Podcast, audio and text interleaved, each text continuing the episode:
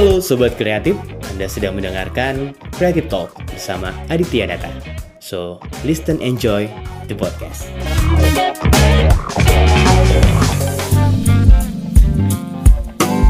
Halo, kembali lagi bersama saya Aditya Nata di Creative Talks. Kemarin kita udah ngebahas di episode pertama terkait dengan apa itu event organizer. Dan kemarin juga flashback sedikit, aku juga ngebahas tuh perbedaan antara event organizer dan juga promotor. Perbedaannya juga sangat signifikan, tapi kadang orang-orang melihatnya itu adalah satu persamaan ya. Event organizer adalah promotor, promotor adalah event organizer. Tapi kalau kita telah secara dalam, event organizer dan promotor adalah dua pekerjaan yang memang kalau bisa dengan secara harfiah berbeda jauh. Kalau perbedaannya event organizer pekerjaan sesuai order klien, porsi dan di bidang tergantung dari klien, pembiayaan event ditanggung klien, bertanggung jawab pada klien, mendapatkan keuntungan berupa sejumlah fee dari klien. Sedangkan promotor pekerjaan timbul atas inisiatif dan keinginan sendiri. Porsi kerjanya juga seluruhnya sendiri. Pembiayaan event ditanggung juga promotor dengan menggandeng pihak sponsor. Bertanggung jawab diri sendiri dan pada sponsor kalau kalau ada ya sesuai dengan kontraknya dan mendapatkan keuntungan dari dana sponsor atau penjualan tiket. Yang mana semuanya hasilnya untuk promotor itu sendiri. Nah, itu adalah di episode pertama kita. Dan untuk episode kedua, kita akan lanjut lagi membahas tentang event organizer. Salah satunya adalah mengapa event organizer. Nah, mengapa harus pakai IO sih? Nah, biasanya sih banyak pertanyaan-pertanyaan yang uh, muncul ya dari klien atau calon klien. Kenapa sih harus pakai IO? Nama-nama biaya aja. Nah, itu tuh salah satu kalimat-kalimat yang biasa diutarakan oleh calon klien kita atau orang-orang yang menanyakan kenapa sih harus pakai IO gitu lah. Nah, biasanya sih IO, event organizer yang sering sekarang juga marak sudah entah itu untuk manajemen sebuah event promosi, manajemen sebuah perkawinan, yaitu wedding organizer. Kadang tidak kita sadari event organizer itu sudah bisa atau sudah sering kita terapkan di lingkungan tempat kita tinggal sendiri gitu atau di lingkungan keluarga kita sendiri. Salah satunya adalah mungkin yang hal kecil banget yang kita tidak sadari kita sudah menerapkan event organizer yaitu adalah acara selamatan, acara akikahan untuk uh, keluarga kita atau untuk uh, kita sendiri biasakan untuk anak atau juga untuk keponakan segala macam. Bagaimana itu terjadi adanya event organizer di sana? Mungkin tadi ya biasanya dari keluarga akan membagi beberapa panitia internal di keluarga satu orang untuk mengundang satu orang untuk menyiapkan uh, segala uh, macam masakan satu orang lagi bertugas untuk membersihkan rumah mengasampingkan uh, segala perabotan rumah ke dalam kamar agar nanti ruang tengah menjadi kosong sampai dengan ruang tamu menjadi kosong ada part-part atau juga ada desk jobnya masing-masing itu adalah penerapan event organizer yang tidak kita sadari sudah kita terapkan di uh, lingkungan terkecil kita yaitu adalah keluarga. Nah, biasanya nih tadi aku kembali lagi ke pertanyaan-pertanyaan dari calon calon klien atau orang, mengapa sih harus pakai IO? Pakai IO tuh uh, tidak malah membuang biaya gitu. Memangnya uh, kita sendiri nggak sanggup pengerjaannya gitu lah. Pertanyaan-pertanyaan gitu. Terus carinya punya kita gitu. Kita tahu kemauan kita jadi kita sendiri yang harus mengerjakannya terus juga ada yang kalimat-kalimat itu kan pekerjaan gampang office boy pun bisa melakukan atau menyiapkan acara. Terus ada juga yang bilang biasanya tentang sound system. Nah, lo kan sound system sudah ada petugasnya sendiri. Konsumsi tinggal pesan di catering untuk apa ada IO terus juga beberapa perusahaan kan punya humas tuh. Nah, kita kan punya bagian humas marketing keamanan yang dimanfaatkan untuk bikin event. Itu adalah pertanyaan-pertanyaan yang biasanya hadir dari para calon klien kita.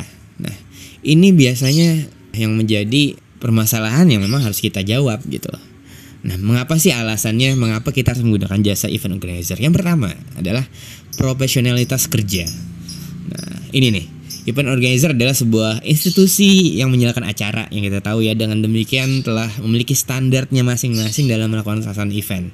Ada jaminan bahwa event organizer itu akan melaksanakan kerjanya dengan sebaik-baiknya. Event organizer dibayar sesuai dengan kesepakatan antara pemberi kerja atau klien kita dan penerima kerja atau event organizer. Jadi ada satu kesepakatan antara masing-masing pihak. Layaknya sebuah sebagai orang yang uh, mem, apa, memberi uang dan kita event organizer adalah yang dibayar. Jadi ada salah satu ada satu profesionalitas kerja antara klien dan juga event organizer. Klien membayar untuk membeli jasa kita sebagai event organizer dan ini adalah salah satu profesionalitas kerja. Itu mengapa alasannya kita uh, menggunakan jasa event organizer. Event organizer akan memberikan feedback atau juga akan memberikan jasanya sebagai orang yang profesional dalam kerjanya. Entah itu mengatur event, untuk sukses segala macam. Dia punya komitmen di sana. Dia dibayar untuk memberikan komitmen dia untuk mengerjakan sebuah event yang diselenggarakan oleh klien dan kita yang menyelenggarakannya. Kita yang me, yang me, manajemennya. Nah, itu adalah satu alasan untuk menggunakan jasa event organizer. Yang kedua, menciptakan lapangan kerja.